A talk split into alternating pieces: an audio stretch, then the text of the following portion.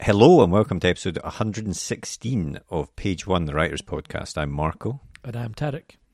And thanks for joining us on the podcast where we like to speak to writers of all kinds about their writing careers, find out how they got into the industry, and try and get as many hints and tips from them as possible. And uh, we've had a great selection of guests on in this batch of episodes. Uh, recently, it's been a bit of a crime run, but this week we're we're verging more towards sort of sci-fi and fantasy. Yeah, this week we're chatting with Lorraine Wilson, who's a kind of speculative, um, grounded, folklory fantasy, kind of hard to pin her down to one specific, Yeah. specific type of genre, I think. But but she's um, she's done some fantastic books. Her latest book is The Way the Light Bends, which is out uh, now at the time of listening. Yes. Um, and she's got uh, an excellent entry story um, involving, well, well, some she was think- she was as she tells us she did, yeah she, she didn't she didn't always or she wasn't really planning to be a writer she was a scientist a field scientist um, and had some adventures there which she tells us about uh, um, but then uh, unfortunately um, sickness made her have to give that job up and uh, she turned to writing to sort of get her through that and and um, through that has has now found in effect a new career. Um, and it's really interesting speaking to her because you know she's someone that started with short stories and then found um, an agent, but then the agent left publishing. But then she got published by a small press for her first two books, and her next book I think is coming out with a, with a different publisher. But um, it, she really has a lot of knowledge, I think, about the process or her Yeah. process, obviously, because everyone's got a different process. But um, she's a very big planner, and she talks to us about that, and she talks to us about things like the importance of setting and things like that. Um, sorry, I'm just going to apologise because if you can hear something uh, scratching or something, that's my dog in the background. Actually, Marco, who's that person you've got chained up in the corner? Of the yeah, exactly. Yeah, yeah. I, I tried to tighten the, the knots, but obviously not enough. Sorry, but we're going off on a tangent there, so uh, we'll get straight into our chat with Rain after a quick advert for a writer's note. But before we do, I should say, and I do mention this in the podcast, that I'm calling her Rain. Her, her writer name is Lorraine, but uh, or her full name is Lorraine. But um, I'm on a writing forum with Rain, which is how I know her. So, hence the informality, which I apologise for. So you should. But uh, yeah, we'll get we'll play the advert and then we'll be back at the end of the podcast with a bit more chat and to let you know about next week's guest. But for now, on with the podcast. The blank page. To some, it's terrifying, an obstacle to overcome.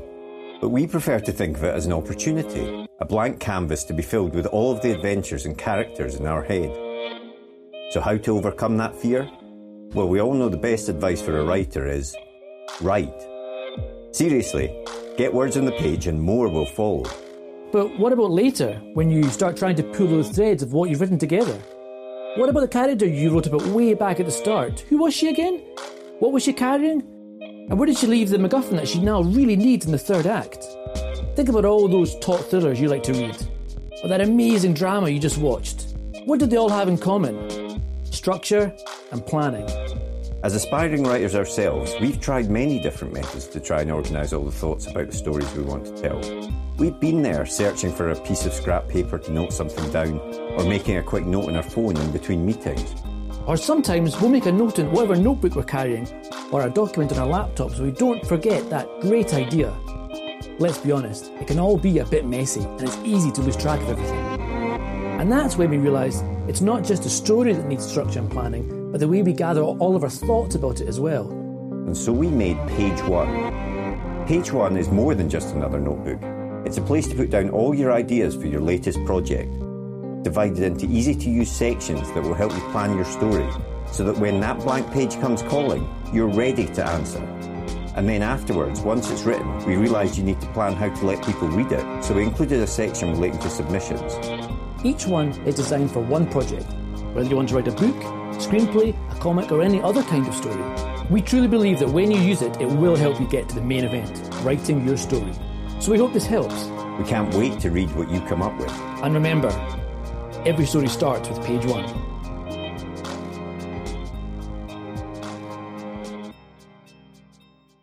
Did you always want to be a writer? Because I know you have a background as a scientific researcher. Uh, no, I didn't. I, have always been a bookworm and I've always loved stories and been very um, passionate about the power of story and the importance of that. But I was always kind of de- determined to be a scientist, and that was always where I saw myself heading. Um, and yeah, it was only kind of after I'd done that for quite a while that I I got sick and had to reassess what what I was doing, and that was when I turned to writing and um, and it felt very natural. It felt it seems really odd, but it felt kind of like coming home in a way. So I think that that the fact that that love of of fiction had always been there, and that love of folklore and stories and all the rest of it, it it felt like a very um, organic shift, even though it's quite a contrast to yes. my previous life. Yeah, um, because um, I think your previous life took you abroad and all that sort of stuff, didn't it? Yeah. Yeah, it was kind of the opposite of sitting at a computer. It was I was very field based, so mm-hmm. I spent quite a few years working in very remote locations around the world, which was an incredible thing to do, and I loved the work I did, and it was it felt very um, precious and uh, an honor to be able to be involved in that kind of conservation work in in those kinds of places. Uh, so I do love it, and I I don't feel like that's wasted in any way because I think it very much shapes my writing. Um, but yeah, it's it feels a bit surreal now to sort of spending my life as a hermit, which I'm not complaining about. I quite like being a hermit, to be honest. and am I right in saying that you caught the bubonic plague? yes. I mean, how did that happen? Uh, that was during my PhD, I was living in Costa Rica and um, in kind of the middle of the rainforest.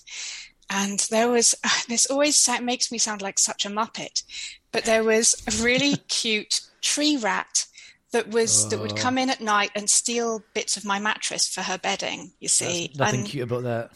Well, she was a cute rat. She's not like one of those, you know, kind of black rat sort of dustbin rat. She was a cute tree rat and she was kind of, and I just felt really bad. And, you know, she wanted some bedding and it seemed only reasonable to share mine. And then she gave me the plague, which. it's not really a fair swap, I would say. oh, not really. oh, start of a horror movie. Um, so, yeah. But I mean, when you were when you were a scientist, were you doing any writing at all at that point? No, I've always written poetry kind of cathartically. So when I was sort of struggling with various things, um, I did write poetry. And I, I mean, fieldwork's not always easy in doing PhDs and that kind of stuff. You're on your own for a very, very long time in very um, difficult locations. Much as I loved it and loved every second of it, it's also quite hard getting the plague on your own in a rainforest. um, uh, with no access to medical care or anything. But um, so yeah, so there, I did write poetry, but it was very much a private thing, a very personal thing. Um, so, which I guess goes back to that fact that I've always felt like creative, the creative words are a very powerful thing that sort of speak to the heart of people. So, but other than that, other than my emotional rantings or outpourings in the privacy of my tent. No, I didn't do any writing. so, so, so, what was it then that, that made you decide when you when you made that change? What was it that turned you to writing then, given that you hadn't been doing it? yeah, it seems a bit of an odd switch, doesn't it? I don't really know. I think I think I'd always been telling myself stories in my head, as you do, um, especially if you're an insomniac and you're trying to get yourself to go to sleep. You tell yourself stories, um, or I do anyway. And um, I think I've kind of thought, well, I need something to do because I'm going to be at home. I'm not going to be working. I'm losing this massive part of my identity uh, by stepping away from the science. And I need something to stop me going kind of stir crazy and to give me a sense of focus and to be working towards something. And I just thought, you know what, I'm going to give it a go and see if I can tell my own stories. I've been doing it in my head enough. So let's just see what happens if I put them down on paper. And it worked. It didn't work at first. Took some learning, but um, but it worked, and and I loved it. And it's been perfect because it's fitted around my health, and it's given me this incredible sort of uh, new identity, I guess, in a way, and a new skill set to learn. I love learning new skills. So that's been fantastic as well. And then the community you meet, and I couldn't ask for a better, more su- supportive sort of collection of friends that I've kind of gathered along the way, or that I that I've sort of clung on to and not let them escape. Maybe I don't know. and when you when you went when you moved into the writing world, it was short stories, right? You started off with, is that correct? That was what I got published first. I launched, as one does, I launched straight into some massive novel, thinking that I was that was it. It was going to be brilliant. Um, and 150,000 words later, I realized it wasn't, uh, and that perhaps it should go in a drawer and never see the light of day again. But so I think that first novel, I think with many people perhaps, was very much my learning process. And it taught me that I could write and that I could get to the end of a book, which is a useful thing to know. Mm. Um, it also taught me that I didn't really know an awful lot about writing and I had an awful lot to learn. Uh, so I then did start writing short stories, and I found them really useful for kind of growing my confidence for a start, and also teaching me to master the craft in kind of small sections, small bits, bite sized kind of lessons, rather than trying to apply everything I was learning to you know, 100,000 words all in one go. So I still do both, but yeah, short stories were definitely a useful step in the process.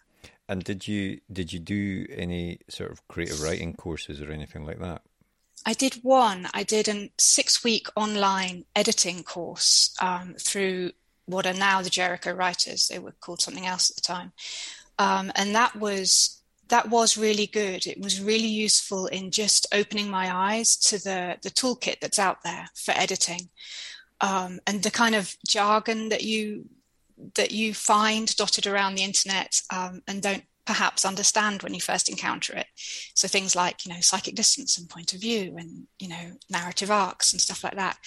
Um, so it was a really, it, it, was only six weeks, so it wasn't massively in depth, but it was incredibly um, useful in just giving me that anchor mm-hmm. from which I could then you know develop stuff further.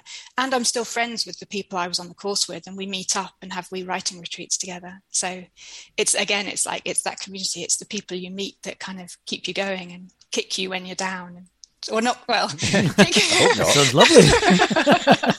Kick you when you need a kick and yeah. give you a hug when you need a hug yeah, yeah. i guess.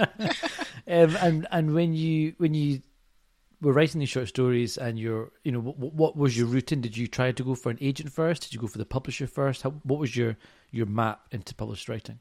Um, with the short stories i i just kind of threw them out into the void and and tried to discover by trial and error what stuck um, which possibly isn't the most uh, the wisest approach but it, it, kind of worked in the end for me um, with the books i my second book did get me an agent. I did sign with an agent for my second book, um, but she then left publishing not long afterwards before we'd managed to sell it. So that book went into a drawer with the first disaster book, um, and I've not looked at it since.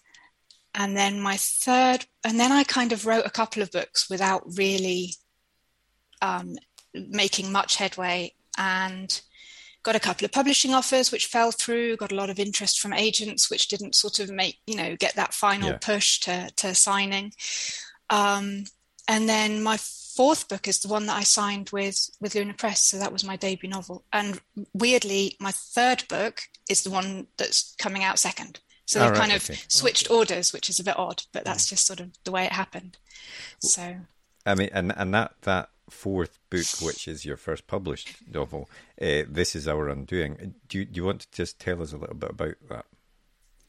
Uh, yeah, although it's a year since I published it, so obviously know, I've forgotten everything that was in it now. um, yeah, so it's based in a near future speculative Europe that has been riven by climate change and the rise of far right politics. And it kind of explores power and powerlessness in a community that is hostile to your to your own morality. Um, and it follows a scientist who is living at this remote field station in the Rila Mountains. And when an old enemy dies, her past kind of comes back to life and puts her family in danger. So she's trying to protect her family whilst not losing her own inner moral compass. Um, and it, it's kind of uh, a dystopian thriller slash murder mystery slash climate fiction sort of mishmashy genre disaster sort of thing. and it's obviously been really well received. It was it was nominated for the BSFA long list, uh, uh, shortlisted for the uh, I don't know how you say it, Kavya. Is that how you say it? Kavya? Award, yeah. Yeah, Kavya Award. Um, I mean, that must have been. Has that been a sort of validation for the writing and and you know? Yeah, yeah, it really has. I mean, it's like getting shortlisted and longlisted and things is is amazing, and it's really. Um, it kind of blows you away when that happens but i think the reason that it blows you away isn't because it's a kind of it's a you know a, a prize per se but it's the proof that you've connected with somebody. Mm-hmm. and that's what it comes down to really isn't it? That you write because you want oh well for me anyway i write because i want to feel like i'm connecting with someone out there in the wilderness. Um, and the getting shortlisted for things is kind of concrete proof that you've done that that you know that enough people have have connected with your work and thought, yeah, you know, I can see something yeah. in this, that they've gone out and voted for it, which is is phenomenal. So yeah, it's it's amazing. And when you when you come to start writing um, a book, I think you've said that a lot of other people start with the plot or the character, but you start with the setting. Is that right? Yeah, I do. Um, which I think is moderately unusual, but I always start with a question and a setting, and I think my mind is full of these stupid moral questions that I get stuck on and sort of spiral around for ages. And it's also full of places in the world that I love. Um, and I think a story happens for me when they two of those intersect and sort of resonate in some way. Mm-hmm. So yeah, this book definitely started with the setting, the kind of remote house in the middle of this wilderness of the mountains, and then it, and then my own anger at various political events happening around the world at the time, yeah. and my anger at my own powerlessness, more particularly. And so it was those two, which seem a really odd combination, but there was something about that isolation and the vulnerability of being in the wilderness, and then that the sort of political powerlessness that just sort of created the the story. And and setting, you know, when a book's written well, when when you really get pulled into that setting, it can almost become like a character in itself. Mm-hmm. But um, you know, it's not always easy to capture setting in your books. I think as well, especially if you do come to it from a plot heavy angle sometimes the setting almost falls away into the background mm-hmm. and sometimes can get lost a bit yeah totally um you know what how how do you capture the setting in your in your writing um i think I mean, I kind of cheat in that most of the settings that I write are settings where I have lived and done field work as a as a biologist. So they are places that are fiercely alive to me because I've navigated them in that kind of way. Um, so that is a bit of a cheat, isn't it, compared to just like looking at Google Maps and trying to piece something together from that. It's a lot um, easier. yeah, it is. But I also do quite a bit of research for my settings. So I will go away and look up all of the you know the natural the ecosystem aspects of that and and weather patterns and local folklore. That's a big part of it for me is always the local folklore as well and sort of the mythologies around mm-hmm. the the wilderness. Um, so and it's it's not just about looking at photos. It's about you know trying to remember what things smell like and and seasonality and the, the dynamism of settings um, I could I run a workshop on this, so I was just about to launch into my workshop spiel, but I will not. no, but it, it's interesting because like I, I, can't remember who it was that we had on. Was it Dom Nolan maybe that was talking about because he had written obviously uh, Vine Street, which was set in it's set over a period of time, but historical uh, London mm. coming towards the present day. But I think he had looked at newspapers and things like that and tried to get mm. the the rhythm of the writing and the way people spoke and things like that. And that these sort of things that don't necessarily directly come into your book, but in, inform the flavour of it, really enhance the writing. I think. I think that sort of thing can really help. Yeah, I think so. I think a lot of the time it's about being specific as well, isn't it? It's about not overdoing the lots of lots and lots of sort of descriptions or whatever, yeah. but being specific in the details you give. Yeah. So it's not just you know a smell; it's what that particular street smells like on that particular day, or yeah. it's it's which color flowers are flowering in that particular season or whatever. That really kind of makes it unique to that book and more immersive. I think.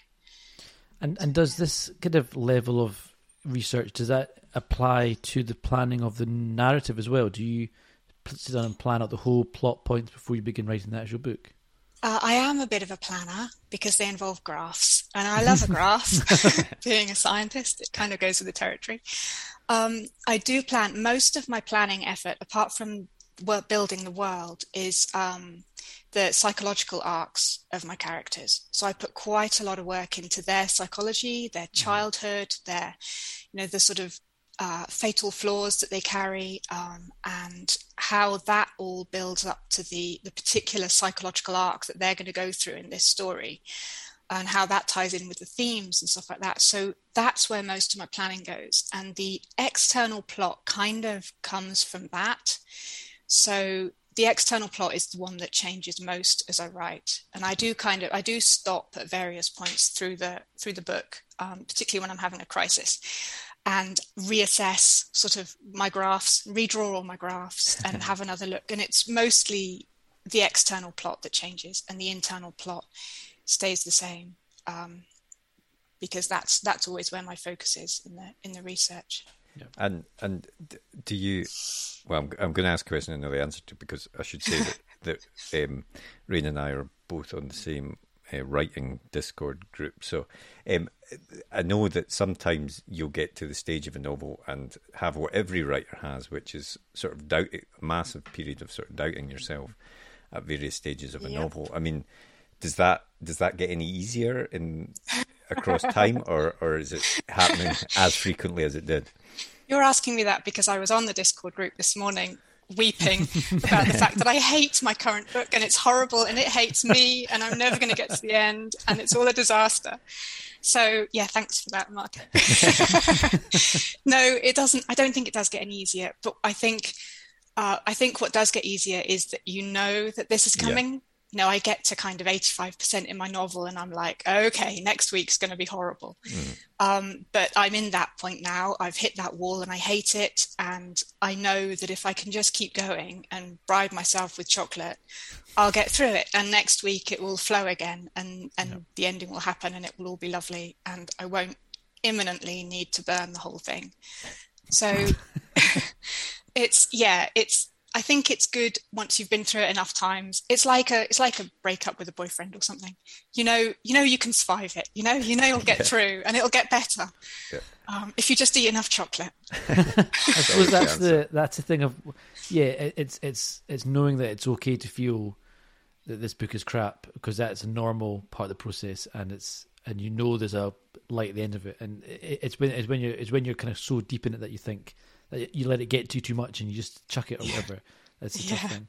And, and um, what's your writing style like? You know, do you have a set number of words per day you try to hit, or do you try to find time to squeeze it in, or do you have a nine to five writing routine? Um, I mostly I write when my daughter's at school.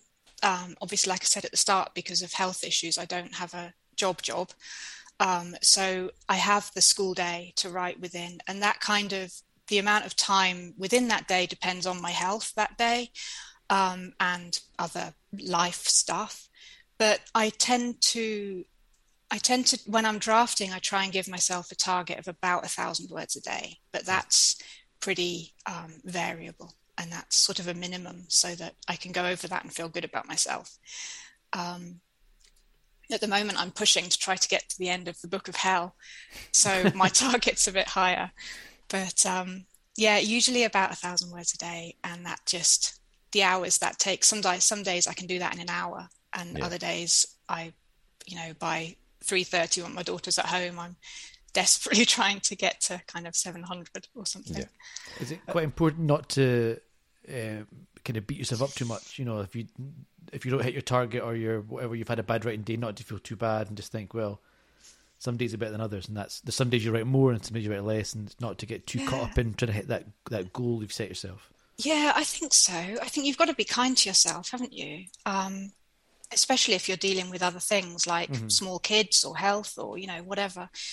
Um, you've got to forgive yourself the days when it just doesn't happen.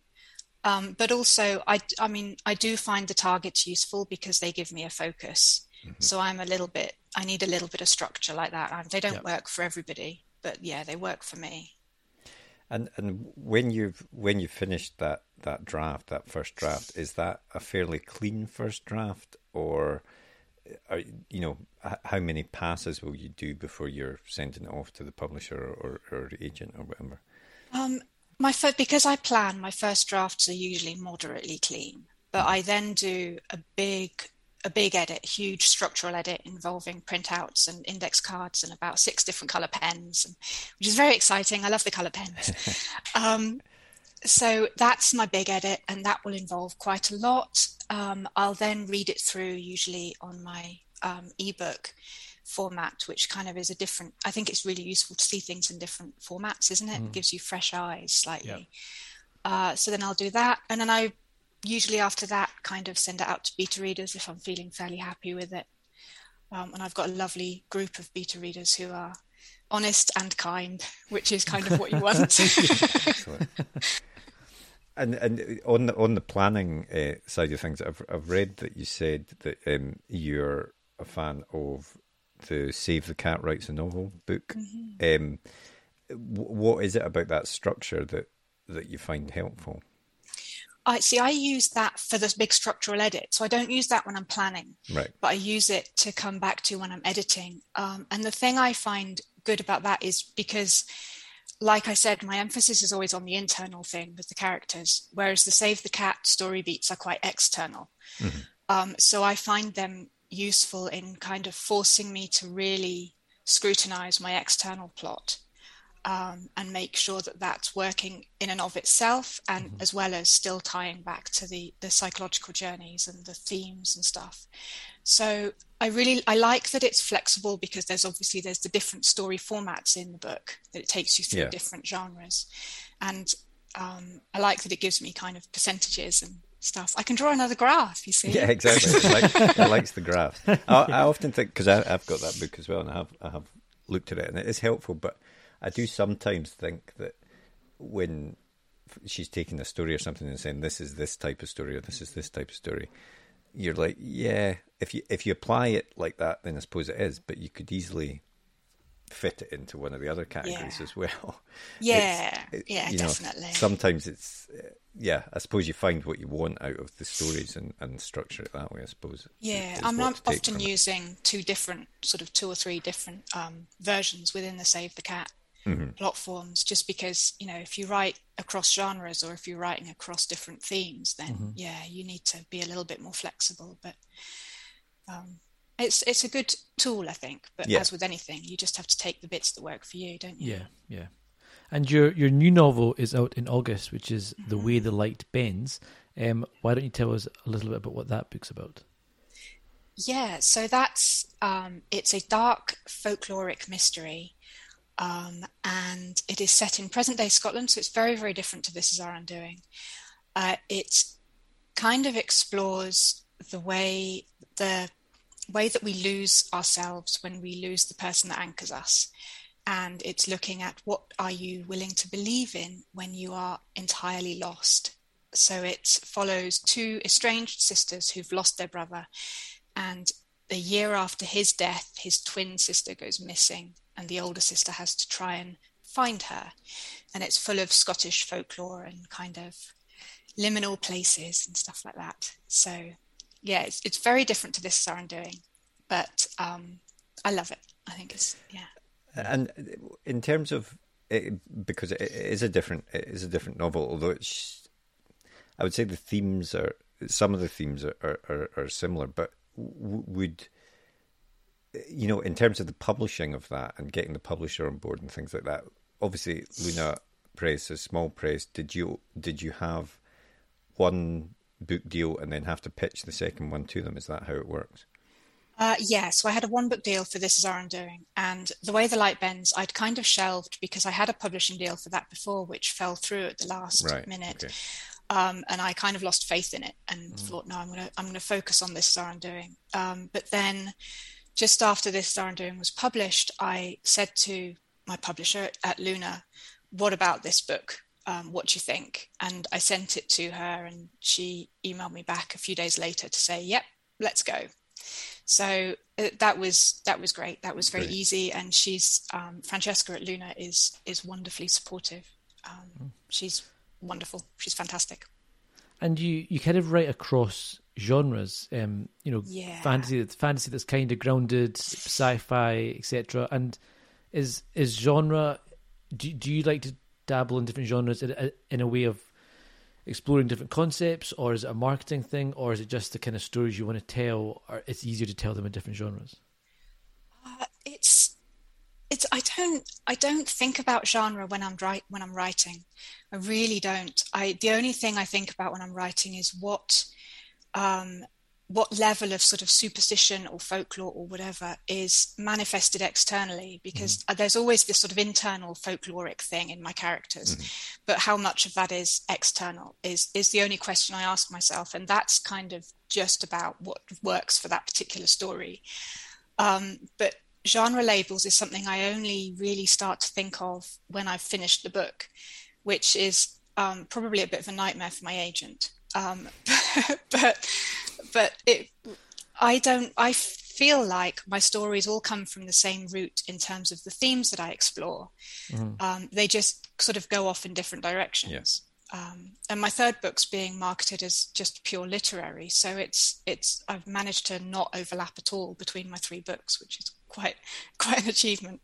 Yeah. Possibly a bad thing, but Well, hey no, but yeah, that that is unusual, isn't it? Because most people get get, and I wonder if that's a, that's a bonus in a way of starting uh, with with the indie press, so you don't have that pressure from a big publisher saying, right, your next book has to be basically another version of, of your first book. Yeah, I think if you get if you sign like a three book contract or something, you Hmm. are quite tied to produce something along the same lines, aren't you? Yeah. um, which is not something I've faced yet. Um, so yeah, I I like the freedom to be able to write wherever the story takes me, but um, yeah, we shall see if I have to if I have to narrow down my options slightly in the in the future. I mean, it, it is interesting as well, though. Just staying on, on the topic of genre, because there there is this there can be a snobbishness uh, in the literary world to genre, it, it, the, as if it's not as good or it can't be literary if it Yeah. has aspects of genre Yeah. in it, which is nonsense. But I mean, I don't know where where do you stand on on that sort of thing? Yeah, I think it's nonsense. Um, and I think, I mean, the literary thing is isn't about the contents of the story at all. It's purely about the your approach to prose. Yeah. Um, it's the opposite end of the commercial, you know, commercial to literary spectrum. So it doesn't tell you anything about the story itself. Whereas things like SFF or thriller or romance or whatever are are actually genre. That's the actual genre of the story.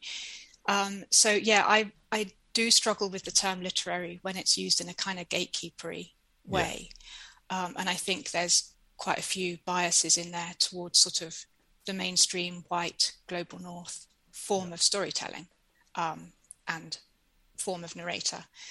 Um, but I think there is a huge huge market for literary forms of genre writing. Like look at authors like Natasha Pulley and um, all their names have gone straight out of my head now. but uh, there's a, there's a I think there's a really big market for books that are being sold as literary crossover, but are Yeah. actually just you know they're literary SFF. Um, And I love that. I you know that's where I write, so I'm I love the fact that that's a huge a growing space. stuff like um, Station Eleven. That's a kind of very literary but sci-fi. I, I mean, I- you know, maybe it, maybe it appeals to people who wouldn't see themselves as a sci-fi reader. But, and But- and you've got Margaret Atwood. You know, although she says she doesn't write sci-fi, but you look at The Handmaid's Tale, and that's very sa- It's a dystopian. dystopian thriller, Yeah, yeah. totally. Yeah, It, it, it is. It is really a marketing thing, isn't it? And- yeah. I think it must be. Um, you know, it. it uh, yeah, I, I find it quite annoying to be honest, because you know, it, also the, this idea that that l- literary versus commercial is Mm-hmm. there's a snobbishness there as well. You can enjoy both types of books Yeah. equally. I know you have to only be you have to be in depends one what you want camp, to don't read. you? Exactly. Exactly. Yeah, totally. yeah. Yeah, and I read I read both. I mean, there are days when you need something that is not going to ask too much of Yeah, you, and, exactly. and there are And I days mean- when you're happy to, you know, be challenged, and that's Oh yeah, totally. And I, mean, I think we've all read books which are universally lauded as being a great literary book, and you think this is just really boring. Like eh, you know, and it's maybe well written, but there's nothing there. It's it, and and that's maybe fine for some people, but it's it's this kind of idea that if it's got any kind of plot to it, or if it's on a different planet, then it's somehow of lesser worth or should be viewed in a lower light than other books. It's just it's nonsense. Yeah, it's just it is. It is, and it's the same with the the sort of snobbery towards young adult fiction as well. yeah. Um, this sort of assumption that because it's written for teenagers, it can't be, you know, as valuable. But it's. I think young adult doesn't shy away from the heavy themes. You know, definitely it just not. deals with it in a slightly more dynamic, more immediate way. Yeah. So yeah, I, I really struggle with anything that smacks of snobbery or gatekeeperiness. Mm-hmm. But um, but I think um, hopefully most readers are quite eclectic in, in what they read. Yeah. Um, that's hopefully most of my readers are. Otherwise, they're going to get shocked. And and uh, so the third novel is that out next year, yes, yeah, it is. A- and is that with Luna or is that No, that's else. with Fairlight Books. right? so Okay, cool. a different publisher. Um, uh, and I'm not allowed to say anything about it yet. I think it's all still Oh. secret. Very uh, suspicious. Yeah, I know. It's very strange. This Can't see um, anything, not even. I don't know. I don't. I'm sure No, I'm fair supposed to know okay. what's secret and what isn't, but I don't know. I'm new at this whole thing. No, no, it's fine. They didn't make me sign anything. Contract cancelled because you've you've said to me exactly. that would be Exactly. awful. But I mean, as as a, as a writing experience, is you know, I suppose that's a different editor that you're dealing with there. Has that, um, you know, has how's that experience been? Great. Yeah, she's I've got um one editor so far has been my point of contact and she's been lovely and we had we've had the big round of sort of uh, developmental edits and they're really happy with what I've done and I feel like it's you know their feedback made the book stronger which is you know that's the important thing you want an editor who sees the same heart in your book Yeah. as you do and they're just trying to make it shine brighter they're not trying to change it Yeah. um, and that's absolutely what I feel with them. And I I feel like they they are really enthusiastic about my book um, and excited about it, and that's kind of that's lovely. That's that's what you That's want, great. isn't it? Yeah. And and so so what are you working on just now? The Book of Doom. yes, indeed. Um, so this book is at the moment, although the title might change, is called "All the Birds Will Be Hostile," and it's sort of full of. It's another present day one, but it's about um, broken mother-daughter relationships and rootlessness and um, how to come home when you don't belong. And it's set in on the Llyn Peninsula in Wales, and it's full of Welsh mythology and sort of gothic horror-y stuff. Cool. Um, yeah, and I, when I say that, I'm like, yeah, that sounds quite a good idea. But when I look at Scrivener, I think, no, you're horrible. But you just a know that horrible this is middle the part, stage you're at, yeah. and you'll, Yeah. you'll get it. So, yeah. Um, and you also you've, you mentioned uh, earlier on that you host writing workshops. Um, you know, what are these like? What do you focus on, and what sort of stuff do you teach in these classes? So at the moment, the main thing I've been teaching is um, developing settings as characters, and that's what I do using largely using the natural world and folklore, but also I've done ones exclusively for SFF audience. So looking at you know developing spaceships and stuff as as characters as well. Um, so that's sort of what I've done so far because that's something I care. I'm quite passionate about. And I really enjoy talking about. But I I'm supposed to be developing other workshops as well on writing diversity and uh, non-Western narrative arcs and a couple of things like that. So cool. we'll see if I actually um, get round to writing those. we might be doing them in future. And, and what is it that made you want to do that, given that you came to writing quite late on, in in a sense? Um, I think I just wanted to. At first, I was asked if I was interested in running a workshop, and my instinctive reaction was, "Oh my god, no, that would be terrifying."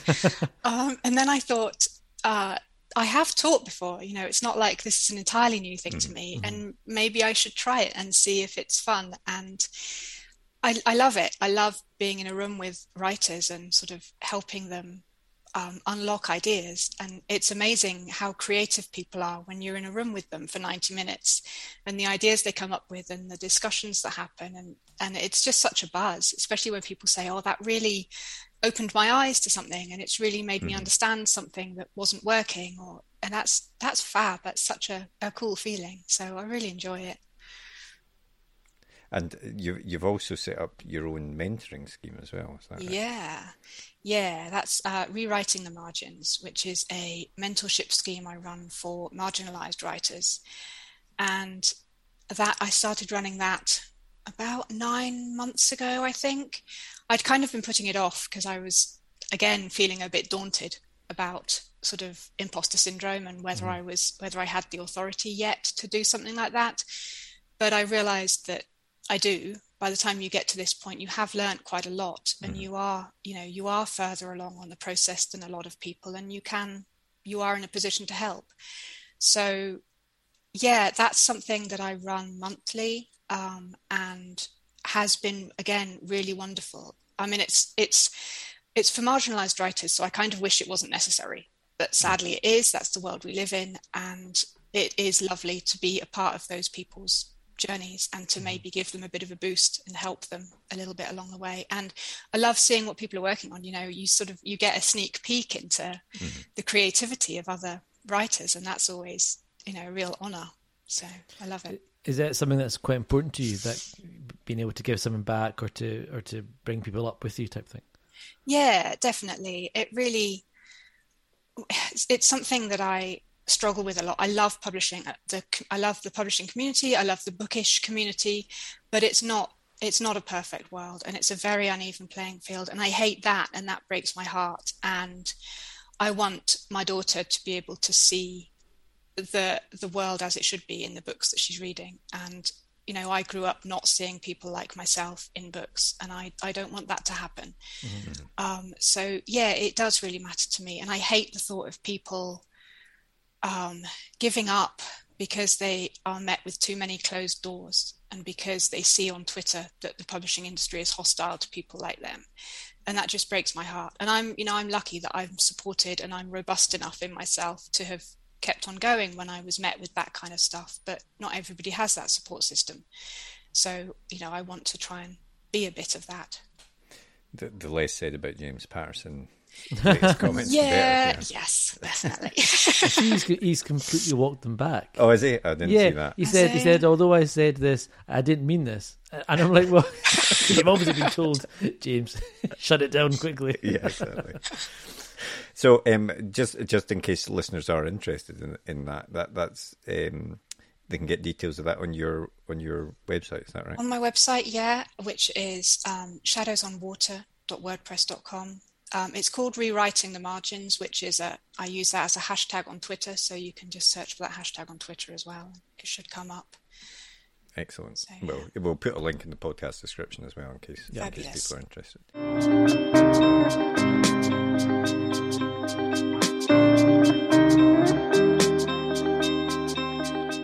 Um, what was the last book that you read? Uh, okay, so I have just finished a I wrote it down and I've left my note the other end of the room. uh, I've just finished a historical romance by Mary Lancaster called Vienna something something something. I can't remember what, but I am just reading um, Kaikeyi by, and I've forgotten her name as well. Um, oh God, oh God, somebody Patel. Vienna Dawn. No. Vienna oh? Oh, it yeah, maybe Vienna Dawn, Vienna something. There's a few Vienna. Yeah, there's the Impe- I mean, I'm looking Right. online. The Imperial Season is the series of books. Yeah, it's like after the after what's his face Napoleon was beaten the first time, and they're Ah, okay, negotiating cool. truces and that kind of stuff.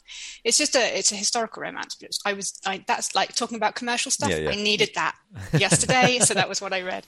But I started um, um, Kaikeyi by Vaishna- Vaishnavi Patel um, last night, which is amazing. Cool. Um, and what about the last film that you watched? Uh, this is where the fact that I don't watch an awful lot of media, but I watch what my daughter tells me to watch shows because the last film I watched was the Spider Man, the latest Spider Man. Oh, Yeah. awesome! Okay. Were you a fan yeah. of it? Uh, yeah, I thought it was great. Yeah, I I thought it was really it, good. Yeah. yeah.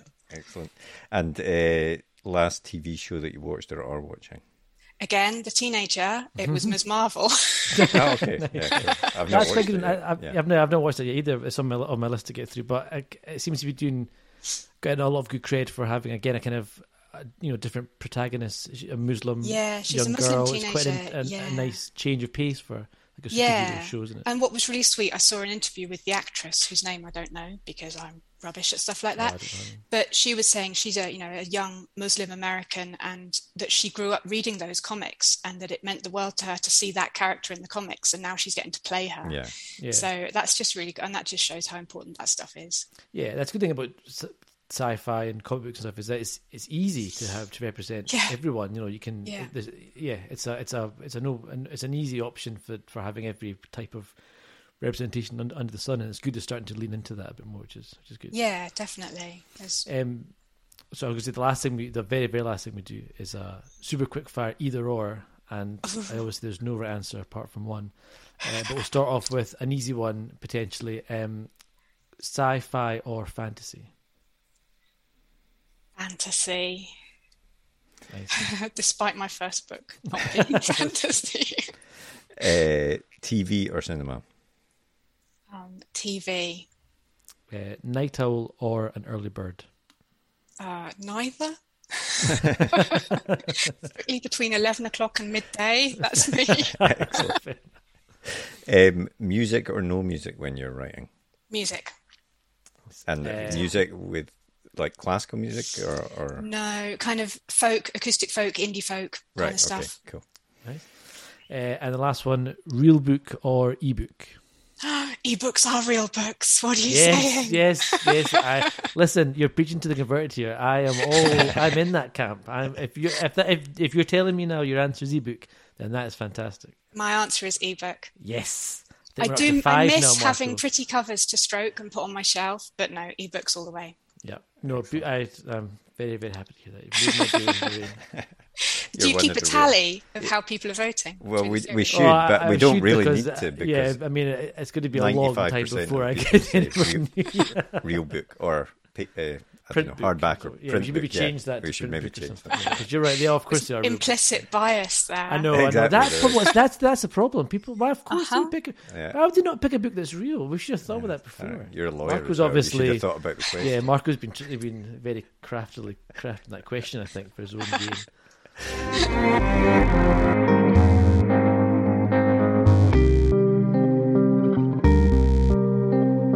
Oh, that was a really fun chat with Lorraine Stroke Rain Yes. Wilson. I really enjoyed that. Um, and interesting, you know, it's we've chatted to so many authors who do write, uh, you know, across genres the way that Lorraine does, and i- it's interesting just to hear so many people have that kind of argument of is a sci-fi novel or a genre novel any less than a Yeah, crime which or a literary the novel. the answer has to be no. And Yeah, you know, it's it's it's as we discussed there. I think th- there's definitely a bit of snobbery as we've discussed there, and also in previous episodes. But you know, there's a place for everything. There's a place for literary fiction. There's a place for commercial fiction, and the same readers. Although you obviously get some snobby readers as well, but you know, a lot of people want to read literary. Sometimes they some they, and sometimes that literary fiction is is a genre literary fiction. A lot of people Yeah, want to read yeah. commercial sometimes, It- y- you know, and I just think these barriers that are created are they're frustrating. I think if you are a writer, because like Rain said, you don't always think about that when you're. In fact, very rarely do you think about that when you're actually writing. No, totally. And you can you can you can be someone who loves type one type of fantasy novel, and you know you maybe don't like a Lord of the Rings type Yeah.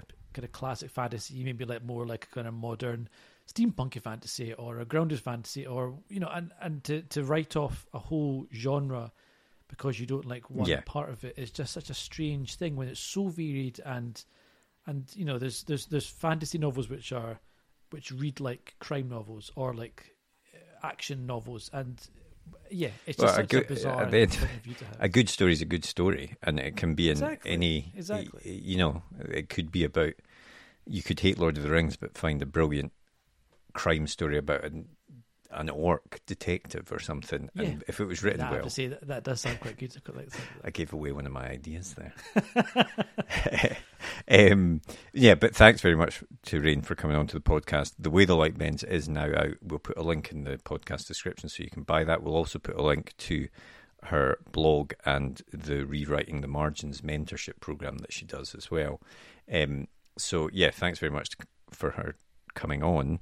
Uh, and next week, we've got another, we're staying in the world of genre, I suppose, uh, with another sci fi fantasy author.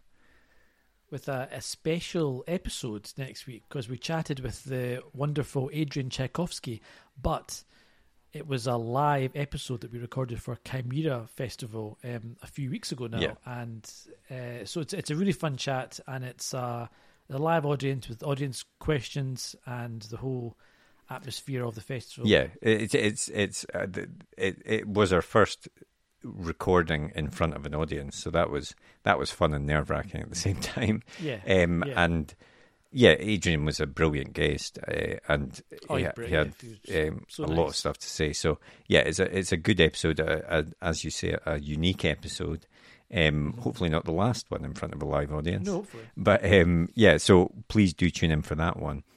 And if you enjoyed today's episode, please do take the time to give us a rating and review on Apple Podcasts or whatever your favorite podcast app is. Uh, hit the like button, the subscribe button, the follow button. Steal your friends' phones and do the same, please. that that all helps, and that that gives a better chance for us continuing to do these episodes and to do another live episode as well in the future. Is that why that man's tied up in the back? Yeah, exactly. Yeah, It's all about Yeah, the podcast exactly. Uh, and of course, if anybody wants to get in touch and send us a question or comment, they can always do so by sending us an email, which is podcast at uh, writegear.co.uk, or a tweet in the Twitter machine, which is at UK page one. Yeah. Uh, but otherwise, have a great week, and we'll see you next episode. See you later.